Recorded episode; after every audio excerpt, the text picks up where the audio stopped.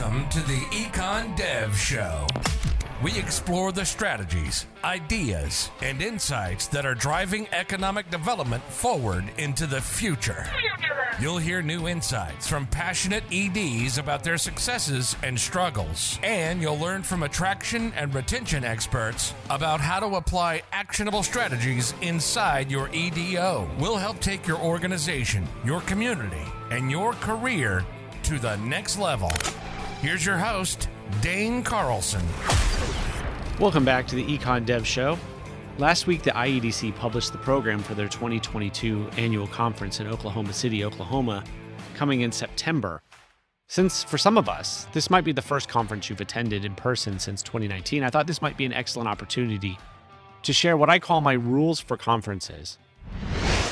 Number one, face-to-face interaction is by far the most valuable part of the conference. The truth of the matter is, you don't go to conferences to sit in sessions and listen to speakers. I know that's what we tell our bosses while we're going. I know that we've all learned some very important insights at conferences, but I think that if the pandemic and this pivot to digital and Zoom and whatnot has taught us anything, it's that we can learn while sitting at home watching a video. So my first piece of advice is don't attend any talk that's being recorded. You can get all of the same info in about ten percent of the time when you get home by skipping through the video. Use the time that you would be in the conference to go and meet people. Now, if it is possible to talk to the speaker, maybe, you know, in the middle of the session, maybe you can ask a question, maybe they're going to have an opportunity for you to come up and meet them, and you're dying to meet them, then you should go. But even if you just have a question for the speaker, it is much better to email them afterwards, after you've watched the video of their presentation, because then you get to correspond with them instead of just being a faceless voice and a hand raised in the audience. So, first tip, don't attend any talk that's being recorded. I know that um, that's not always possible, or that's not always optimal. Really give it a try. Use that time instead to go and find people and meet them. Now, if everybody's in a session, that's where you got to be. Number two, don't eat any meal alone.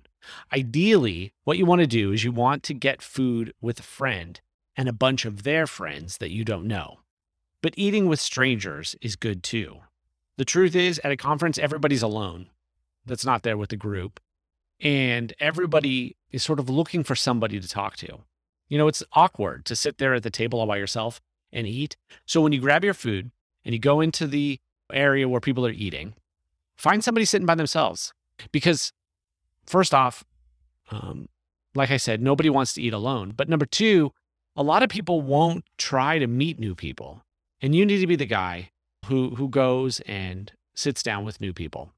Always book your lodging and your travel so that you have time at the beginning and the end of the event.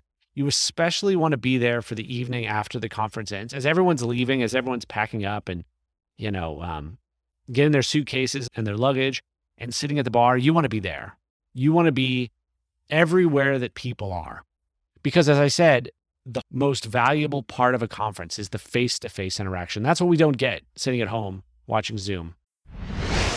Third key point, go to the session or event where you can spend the most time in the smallest groups. If only five people are going to a session, you absolutely positively want to go, because there you can learn the most and you can have, um, it'll have the greatest impact on you, because you can literally get the speaker to walk you through exactly what it is you don't know. And the people in the room you'll become friends with, because you're there experiencing this thing together. And finally, if you're presenting, if you're one of the presenters, leave more time for questions than you're supposed to. So often we get these instructions that say, I want you to talk for, um, you know, twenty-five minutes and leave five minutes for questions. No, no, no. What you want to do is fire out all of the interesting ideas as fast as possible, because it never takes the allotted time to do this. You don't need to fill up the time. What you want to do is get everything out as quickly as possible and then open it up for questions. Because the truth is, the audience is going to learn more from the question and answer period than they will from your um, presentation. Next up, Uh, your connections are easier to maintain remotely than to start remotely. So um, it is much easier to maintain a friendship, maintain a correspondence with someone remotely than it is to start a brand new one. Once you've made a meaningful connection with someone at a conference, find someone else to talk to. I'm not saying you should dart around and collect business cards from everybody, no. But you probably shouldn't talk to any one person for more than about half an hour. If you've spoken that long, you have a real connection. You can continue that conversation after the conference. So politely excuse yourself and go meet some new folks. Everything that you ever learned in college and in Psychology one oh one, it matters. Prioritize going to invite-only or apply to attend events.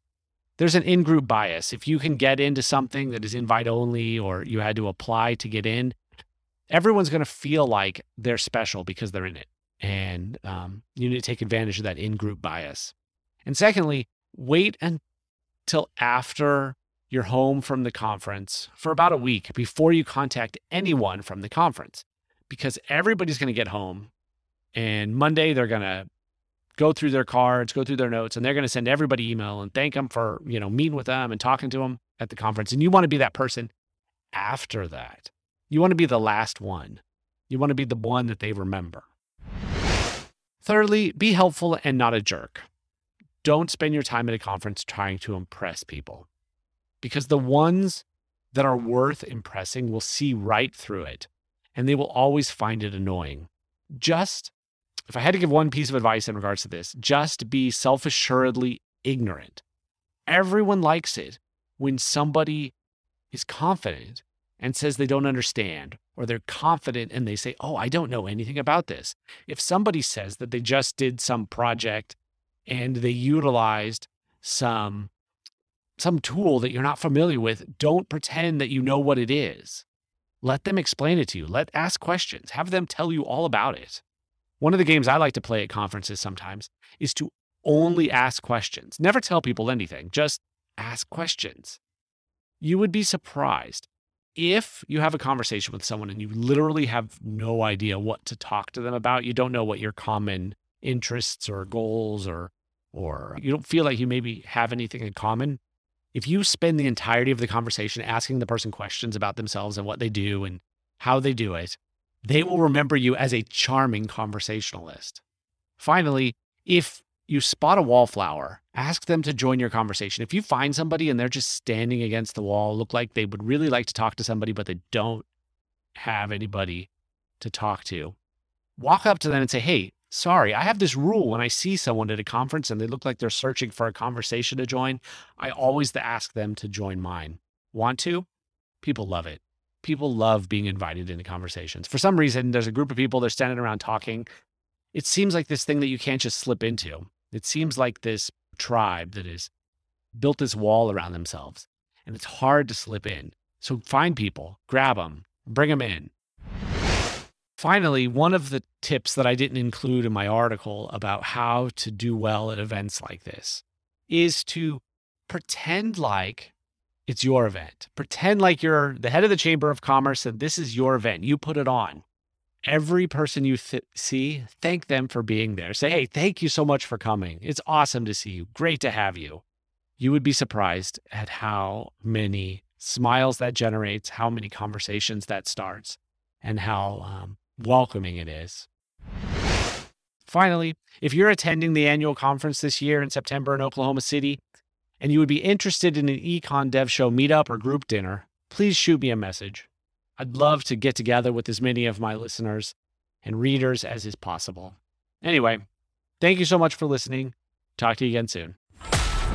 You've been listening to the Econ Dev Show with Dane Carlson.